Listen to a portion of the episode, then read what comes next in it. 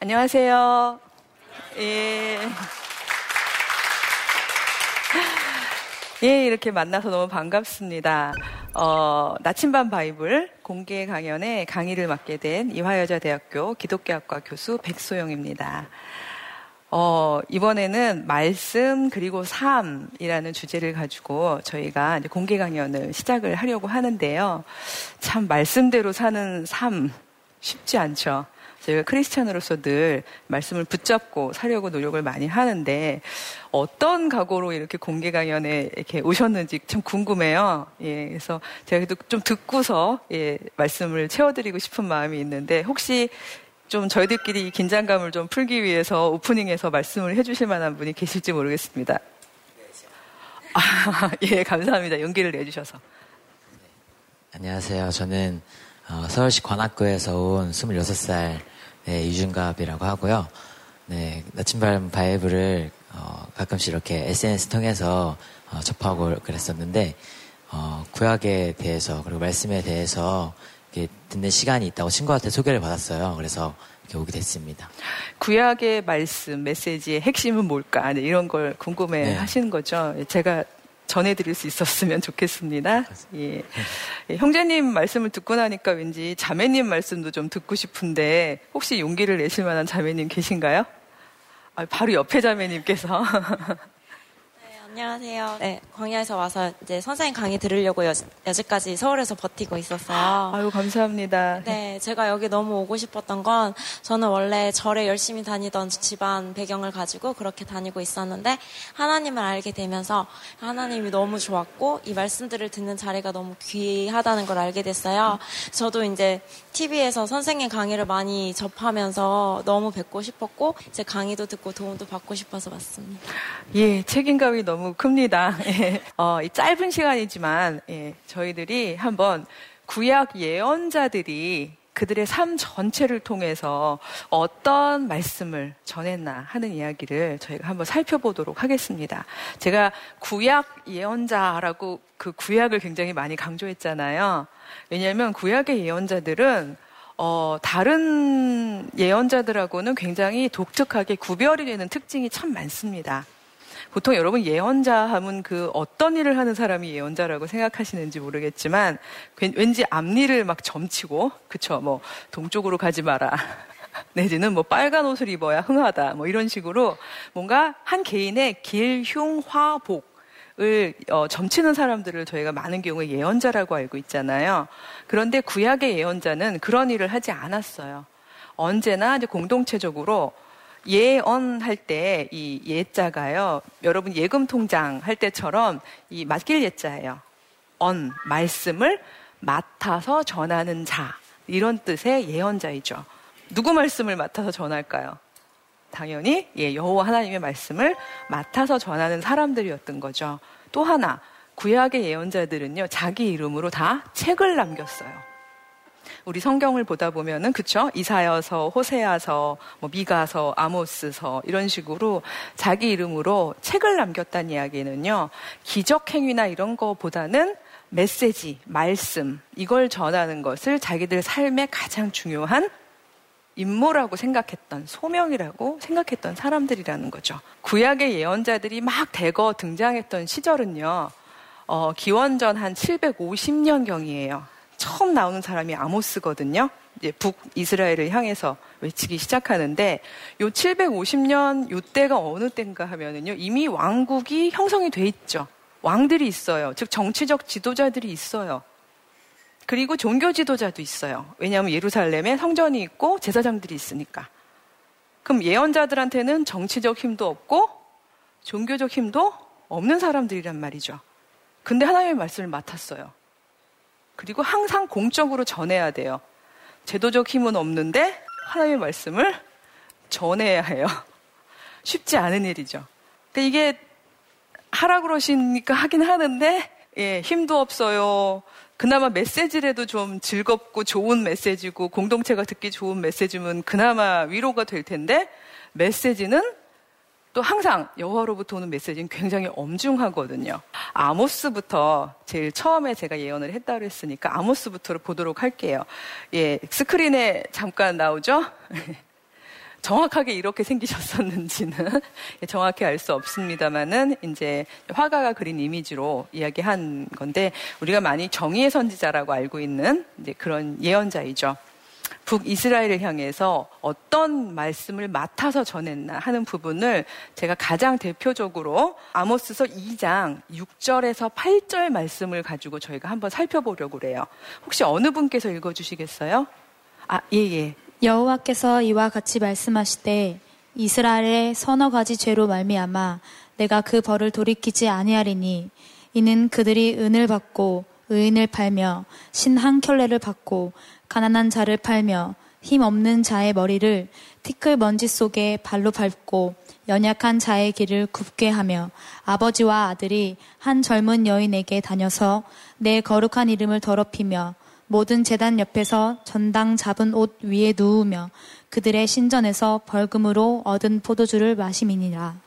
예, 아멘. 차마 아멘이라는 말을 하기가 어려운 굉장히 예, 막 날카로운 메시지이죠. 아마 정치, 경제, 사회, 종교적으로 계속해서 여호와의 도를 벗어난 이제 이스라엘의 행동들에 대해서 공적으로 이야기를 전해라, 이렇게 이야기를 이제 맡은 거죠. 그럼 왜 하필 기원전 칠백오십 년일까요?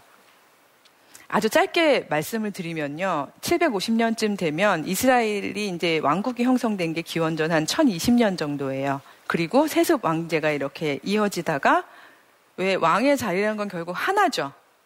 자리 하나 놓고 싸우려다 보면 왕자끼리도 막 싸우잖아요. 그러다 보니까 권력 다툼 있어요. 막 서로 싸우는 정도가 아니라 죽이기까지도 해요. 그러다 심지어는 구백이십이 년 정도경에는 남북으로 나뉘기까지 했어요. 그래가지고 북이스라엘, 남유다 이렇게 나뉘어 있는 동안에도 또 여호와의 말씀대로 안 살고 계속 탐욕을 부리면서 살고 있었는데, 하필 팔백에서 칠백오십 년 정도 되던 그 오십 년 동안에 일종의 이스라엘로서는 호기를 맞게 돼요. 외세의 침입이 없었어요. 그게 뭐 갑자기 외세들이 회개를 해서 그런 게 아니라 자기들끼리 싸우느라고, 자기들끼리 세력 경쟁을 하느라고 작은 나라였던 이스라엘을 미처 예, 이렇게 볼 상황이 아니었던 거죠.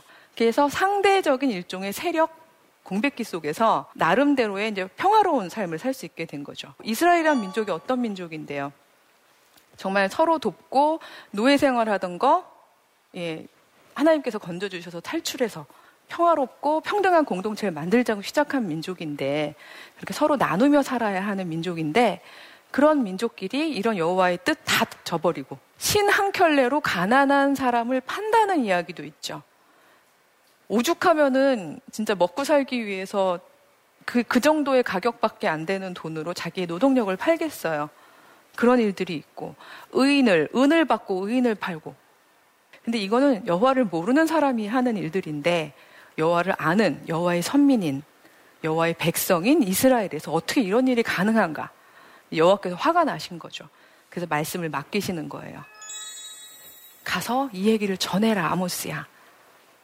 너희들이 지금 하고 있는 이 행동들이 내 백성으로서의 삶이 아니구나. 이 이야기를 전해라, 이런 이야기를 하는 거죠. 아모스 불편했겠죠. 그쵸? 예, 이런, 이미 이런 행동들을 다 하고 있는 종교 제사장들의 경우에는, 예, 막 그 전당에서 여호와께서 싫어하시는 행동들을 하고, 하고 있고, 이런 상황인데, 가가지고서는 그 얘기를, 예, 애매하게 얘기 안 하고, 콕 집어가지고 얘기를 하게 되면, 좋아할 사람이 어딨어요. 그럼에도 불구하고 맡기시니까 간. 그것이 이제 아모스의 삶이었죠. 아모스가 북이스라엘을 향해서 예언을 했다면, 이사야는 남유다에서 예언을 했어요. 그러니까 사실 아모스하고 이사야는, 이사야가 조금 후대이긴 합니다만은 같은 기원전 팔 세기 예언자이거든요. 근데 이사야도 한번 어떤 말씀을 맡았는지 들어볼까요? 어, 이사야 일 장 사 절 말씀하고요, 그다음에 일 장의 십일 절, 십오 절 말씀을 한번 같이 읽어봐 주세요. 예, 부탁드리겠습니다. 슬프다 범죄한 나라여, 허무진 백성이여, 행악의 종자여, 행위가 부패한 자식이로다. 그들이 여호와를 버리며 이스라엘의 거룩하신 이를 만홀히 여겨 멀리하고 물러갔도다. 여호와께서 말씀하시되, 너희의 무수한 재물이 내게 무엇이 유익하뇨? 나는 숫 양의 번제와 살찐 짐승의 기름에 배불렀고, 나는 수 송아지와 어린 양이나 숫 염소의 피를 기뻐하지 아니하노라. 너희가 내 앞에 보이러 오니 이것을 누가 너에게 요구하였느냐? 이는 너희의 손에 피가 가득함이라. 예, 감사합니다. 예, 정말 너무 슬프다. 내가 마음이 너무 아프다. 여호와께서 이렇게 말씀하시는 거죠. 너희가 나한테 제사를 드리는데 이거 내가 요구한 적 없다. 그저 너희가 너희들의 감사의 표현으로 하니까 받았을 뿐이다. 내가 뭐 그거 뭐 번제해가지고 뭐 올린들 뭐 그 냄새가 좋아서 받은 줄 아니? 너희들 마음이 예뻐서 받았다. 근데 그걸 하기 위해서 사실은 삶 자체를 의롭게 지내야 되는데 손에 피가 가득하다. 월화수목금토 죽이고 빼앗고 그런 일만 하고 살다가 이제 우리 경우에는 제사를 안 드리고 저희는 예배를 드리러 오죠. 주일에 예배 드리러 올 때만 하나님 저희 예배 드리러 왔어요 하고 기뻐 찬송하고 막 즐겁게 나 혼자 나의 감정에 취해서 그렇게 예배를 드린들, 예, 그걸 내가 기뻐하겠니? 가서 좀 전해라. 너의 손에 그 피가 가득함 정말 싫구나. 우리 같은 팔 세기 예언자 한 사람의 것만 더 보죠. 미가라는 예언자인데요. 같은 남쪽에서 이제 예언을 했는데 이사야의 경우에는 어, 왕족 출신이었어요. 그래서 조금 그 말하자면 잘 사는 사람들의 어떤 언어나 풍습 이런 거에 익숙했는데 미가의 경우에 농부 출신이에요. 그래서 굉장히 평범한 그런 삶을 살다가 하나님의 부르심 콜링을 받고서 말씀을 맡아서 전했었는데 미가는 어떤 이야기를 하는지 한번 들어보겠습니다. 어, 이 장 일 절에서 이 절 그리고 삼 장 일 절에서 삼 절 말씀을요 같이 읽어주세요. 예. 그들이 침상에서 죄를 꾀하며 악을 꾸미고 날이 밝으면 그 손에 힘이 있으므로 그것을 행하는 자는 화 있을진저 밭들을 탐하여 빼앗고 집들을 탐하여 차지하니 그들이 남자와 그의 집과 사람과 그의 산업을 강탈하도다. 내가 또 이르노니 야곱의 우두머리들과 이스라엘 족속의 통치자들아 들으라. 정의를 아는 것이 너희의 본분이 아니냐. 너희가 선을 미워하고 악을 기뻐하여 내 백성의 가죽을 벗기고 그 뼈에서 살을 뜯어 그들의 살을 먹으며 그 가죽을 벗기며 그 뼈를 꺾어 다지기를 냄비와 속 가운데서 담을 고기처럼 하는도다. 예, 아멘이 안 나오죠. 예, 이게 농부 출신이라서 그런지 이 말들이 굉장히 예, 그 평소의 일상적인 언어가 담겨 있는데 마치 보통 그냥 이스라엘 백성들을 빼앗아 가는 그 빼앗아 가는 악랄함이 꼭 우리가 고깃국 끓여 먹는 거랑 똑같다라는 표현으로 지금 이야기를 하고 있는 중이죠. 근데 참 재미있는 것은 이 일을 하는 사람들이 자꾸 그들이라는 표현을 썼는데 이 그들이 이스라엘 바깥에 여호와를 모르는 이방인이 아니라는 거예요. 여호와를 아는 백성끼리에 같이 살아야 되는 이들끼리인데 그들 중에도 특정한 사람들은 이런 행동을 하고 있구나. 이들이 하는 일이라는 게 미가가 보니까 너무 끔찍한 게요. 침상에서 아 내가 오늘 그걸 미처 빼앗았어야 되는데 못하고 왔어. 악을 꾀하는 중인 거예요. 그렇죠? 이거 내일 빨리 아침에 날 밝으면 가가지고 그 사람의 산업과 집과 그 모든 재산을 내가 빼앗아야겠다. 이걸 생각하고 잠이 든다는 거죠. 더 슬픈 건 이런 생각을 했는데 힘이 없으면 그냥 본인의 상상과 꿈일 뿐이지만 그 자가 힘이 있는 자라고 여기 되어 있는 거예요. 이 제도적 힘이 있는 사람이에요. 그럴 수 있는 그 굉장히 높은 사람이에요. 그러다 보니까 가서 바로 이런 일들을 행한다는 얘기죠. 이거를 지금 우리가 어 제일 처음에 아모스 읽었죠? 그 다음에 이사야 읽었죠? 그리고 미가 읽었잖아요. 호세아까지가 사실은 이제 네 명이 기원전 팔 세기에 이제 활동했던 가장 대표적인 구약의 이제 예언자들인데 말씀의 내용이 똑같아요. 당연하죠. 같은 하나님으로부터 온 말씀이고 또 같은 이스라엘 상황을 보시면서 하신 말씀이니 다를 리가 없죠. 그래서 이런 말씀들을 제일 먼저 해주시는 거예요. 너희들의 삶이 이렇게 악하구나. 내가 그래서 마음이 너무 아프구나. 그래서 하는 말인데 나는 앞으로 너희들을 내 백성이라고 부르기가 너무 힘들구나. 이게 항상 그 뒤에 나오는 메시지가 연결되는 부분이거든요. 그래서 우리가 네 명 중에서 호세아를 안 봤으니까 그 뒷부분의 이야기, 너희들의 행악을 보니 내 마음이 이렇구나 하는 그 내용은 한번 호세아를 통해서 읽어봤으면 좋겠어요. 어, 호세아서를 일 장 구 절, 그 다음에 사 장, 육 절에서 칠 절 제가 이렇게 뽑아봤는데요. 연결해서 한번 읽어보겠습니다. 여호와께서 이르시되 그의 이름을 로암미라 하라. 너희는 내 백성이 아니요 나는 너희 하나님이 되지 아니할 것임이니라. 내 백성이 지식이 없으므로 망하는 도다. 내가 지식을 버렸으니 나도 너를 버려 내 제사장이 되지 못하게 할 것이요. 내가 내 하나님의 율법을 잊었으니 나도 내 자녀들을 잊어버리리라. 그들은 번성할수록 내게 범죄하니 내가 그들의 영화를 변하여 욕이 되게 하리라. 예, 제가 말씀 그리고 삶이라는 주제를 가지고 사실은 여러분들한테 처음부터 막 즐겁고 행복하고 힘이 되는 말씀을 전해드려야 하는데 지금까지 이야기한 내용을 들어보니까 계속해서 어깨가 축 예, 처질 것 같은 이야기만 있죠. 앞에 너희들의 행악이 그렇기 때문에 여호와께서 하시는 말씀이에요. 이건 호세아의 입을 통하여 맡긴 말씀이신데 호세아의 아이들이 상징적인 의미에서 이제 여호와와 이스라엘의 관계 를 이렇게 나타내는 이름들로 표현이 되는데 로암미라는 말은요. 암이라는 말은 어, 백성이란 뜻이에요. 암미 하면 나의 백성, 내 백성. 로는 부정을 뜻하거든요. 내 백성이 아니다. 이런 뜻이죠. 너의 자녀 이름을 로암미라고 하는 이야기는요. 이건 호세아야. 백성들에게 일러라. 그런 삶을 사는 건 내 백성 아니다. 나를 안다면 여호와의 뜻이 뭔지를 안다면 그 지식이 충만하다면 여호와의 율법을 알고 있다면 어떻게 너희들이 그렇게 행동하겠니? 너희들은 내 백성이 아니다. 너희들 그런 식으로 살면 나는 너희들을 외면할 거다. 여기까지가 맡아서 전하는 말씀이라면 사실 이제 예언서는 거기서 끝이죠. 예, 더 이어지겠어요? 그러나 그럼에도 불구하고 여호와께서는 사랑이 많으신 분이시기 때문에 어떻게 하면 다시 내 백성이 되는지를 사실은 말씀을 해주세요. 돌이켜주세요. 그래서 너희들이 내 백성이 되려면 내 말씀, 메시지의 핵심이 뭔지를 잘 알아들어. 그걸 다시 배워. 내 율법을 다시 기억해. 내가 너희 선조들을 이집트에서 끌어낼 때에 분명히 율법을 줬잖아. 그걸 다시 기억해. 그러면 너희 살아. 그저 너희가 할 일이라고는 나와 함께 있으면 되는 거다. 너희들이 나하고만 함께 있는다면 내가 다 보호해 줄 거다. 그러니 내 율법대로만 살아라. 이게 메시지였던 거죠. 그러니까 이걸 회복하라는, 이걸 기억하라는 것이 여호와께서 예언자들의 입을 통해서 하신 말씀인 거예요. 그러면서 여호와께서는 너희들이 앞으로 살 길은 이런 거다. 제발 스스로 씻으며 스스로 깨끗하게 하여 내 목전에서 너의 악한 행실을 버리며 횡악을 일단 그쳐라.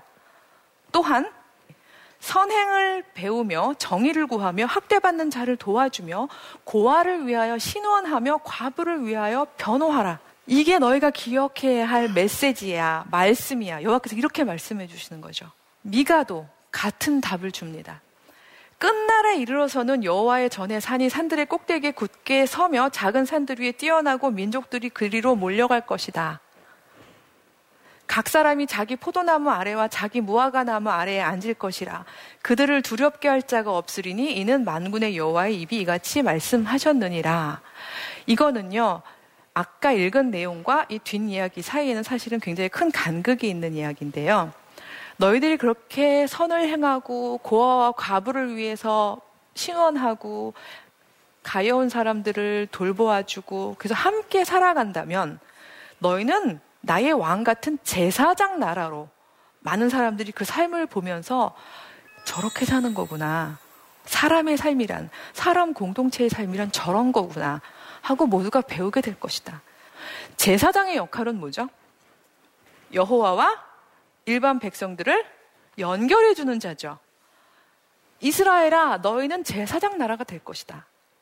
이 얘기예요. 이건 사실은 이집트에서부터 이스라엘을 끌고 오시면서부터 율법을 주실 때 하셨던 말씀인데 너희 이거 다 잊어버렸지? 다시 기억해. 다시 배워. 그럼 너희 다시 제사장 나라가 될 거야. 이렇게 얘기를 해주시는 거죠. 그럼 어떤 삶이 제사장 된 삶이냐? 미가가 확실하게 요약했어요. 선한 게 무엇인지 내가 다 보여줬잖냐.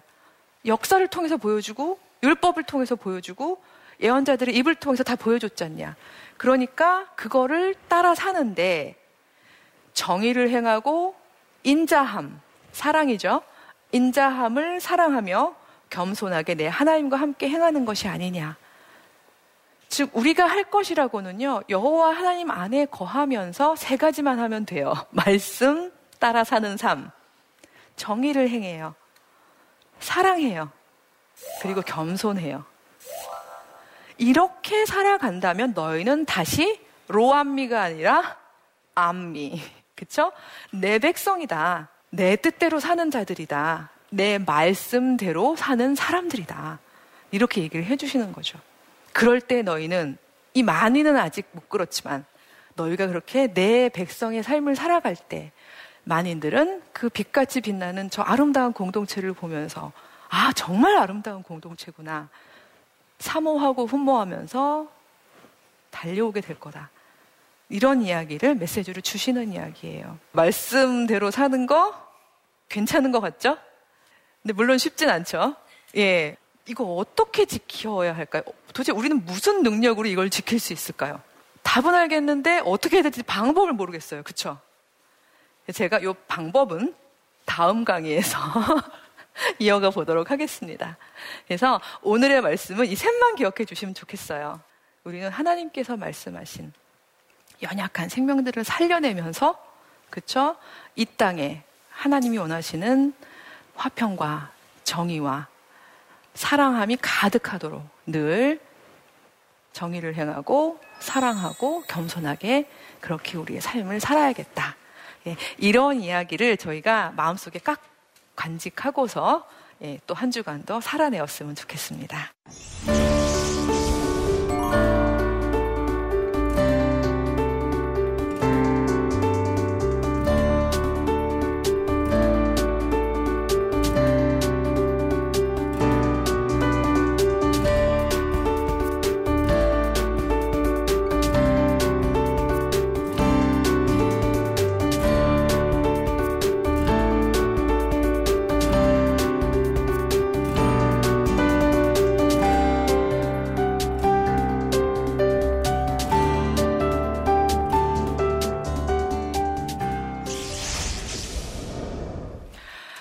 강의를 굉장히 열심히 듣고 많은 질문을 해주셨는데요. 큐 앤 에이 시간을 잠깐 가져보도록 하겠습니다. 요즘같이 자기 피 알이나 자신을 드러내야 되는 이런 시절에 어떤 겸손의 자세를 취해야 할까요? 이런 질문이거든요. 굉장히 실천적인 질문이라서 제가 뽑아봤는데 어느 분이신지는 아, 예. 혹시 그 이 기회에 저희가 이름이라도 어, 아세요? 남신학대 사 학년 양은영이라고 합니다. 양은영 네. 자매님. 예. 그 시대에 살았었던 그런 음, 선조분들의 삶과 저희의 삶을 봤을 때 말 그대로 저희가 현재는 피 알을 해야 되는 세대이기 때문에 어, 어떻게 보면 자랑? 일 수도 있고 자기가 잘하는 거에 대해서 뚜렷해야 되고 또 그걸 알려야 되는데 그거에 있어서 저희가 아무래도 좀 겸손과 좀 멀어질 수도 있겠다라는 생각을 들었어요. 겸손의 자세를 어떻게 가져야 될까? 네, 궁금했습니다. 예, 굉장히 실천적인 질문이라서 뽑았습니다만은 저는 자기 표현하고 겸손은 구분을 했으면 좋겠다는 생각이 들어요. 저희가 하나님의 형상을 닮았기 때문에 모든 인간에게는요 창조성이 있거든요. 그 모든 인간은요, 내 안에서 내 재능을 창조적으로 발현해낼 때 비로소 사실은 하나님께 영광을 돌릴 수 있게 되는 거고요. 또 그걸 통해서 내가 나의 삶을 굉장히 만족하게 되는 거죠. 그렇지 않아요? 저희들 이렇게 수동적으로 살게 되지 않고 뭔가 내가 너, 이거 하면 막 와, 내가 살아있는 걸 느껴. 막 이런 게 있잖아요. 근데 그런 거를 해내는 거, 이 자기 표현의 문제는 저는 이건 교만의 문제는 아니라고 생각해요. 따라서 내 재능을 많은 사람들이 그걸 통해서 어떤 귀한 것들을 발, 그러니까 발견할 수 있도록 항한, 하는 것들? 이거는, 이건 겸손의 문제가 아닌 거죠. 다만, 그렇게 해가지고 인정을 받을 때 많은 사람들은 이걸 내가 한 거라고 생각하고, 그쵸? 이게 내 재능이라고 생각해서 우쭐대게 되는 거고요. 그리고 점점 내 위치가 올라갈수록 예, 교만하게 되는 거잖아요. 저는 그 부분에 대해서 겸손하라고 하셨다고 생각을 해요. 어떤 기회를 양보하고 뭐 이런 거가 겸손이 아니라 내가 승승장구하고 사람들이 다 나를 보더라도 결국은 이게 나를 볼, 보는 게 아니라 내 안에 있는 여호와께서 나에게 지혜도 주시고 능력도 주시고 또 힘을 주셨기 때문에 했던 일이기 때문에 아, 결국 나는 계속해서 내 이름은 사라지고 내 안에 있는 여호와가 드러나시게 하는 삶을 살아야겠다. 이 마음을 갖는 게 저는 겸손이 아닐까. 이제 그렇다면 소위 말해서 막 그런 거 있잖아요. 높은 사람들은 왜 다 준비해놔. 나는 늦게 갈게. 막 약간 이런 식의 그런 삶이 아니라 여전히 왜 진짜 모든 거를 준비하는 그 옛날 처음 초심을 가지면서도 어, 자기 영역에서 말하자면 정말 최고의 삶을 살더라도 겸손한 삶을 살지 않을까? 이런 생각이 드네요. 근데 결국은 저희가 삶으로 살아내야 하는 말씀이기 때문에 이 짧은 시간 안에 저희가 뭐 다 이야기를 하기는 어려울 것 같고요.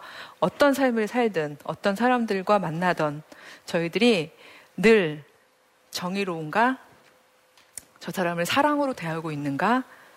그리고 나는 겸손히 내 안에 있는 하나님을 드러내는 삶을 살아가고 있는가? 이것을 물어가면서 그렇게 하루하루의 삶을 사람답게 그렇게 살았으면 좋겠습니다.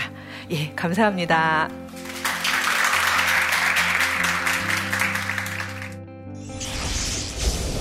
정말 하나님의 말씀을 그대로 일러주는, 맡기는 말씀대로 사는 예언자들에 대해서 확실하게 알 수 있었고요. 그 말씀대로 하나님께 정말 한 걸음 더 나아가는 계기가 된 것 같아요. 어, 정말 하나님이 우리한테 바라는 뜻이 무엇인지를 돌이켜보고 정말 정의를 행하고 인자하게 사는 삶에 대해서 돌이켜보는 것 같아서 이게 너무 귀한 시간이었어요.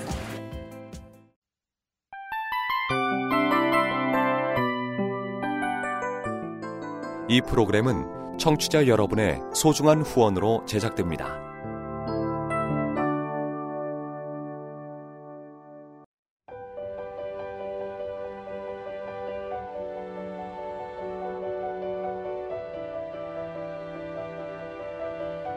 세상에는 수많은 교회들이 있지만 더 깊이 있는 말씀 강해를 찾기 위해 크기로만 교회를 선정하지 않습니다. 보다 좋은 영적 콘텐츠를 더 많이 나누기 위해 방송비를 받지 않습니다. 일 년 삼백육십오 일 복음만 전하고 싶어서 우리는 광고를 하지 않습니다. 온누리의 복음을 땅끝까지 씨지엔 티비와 함께 땅끝 선교사가 되어주세요.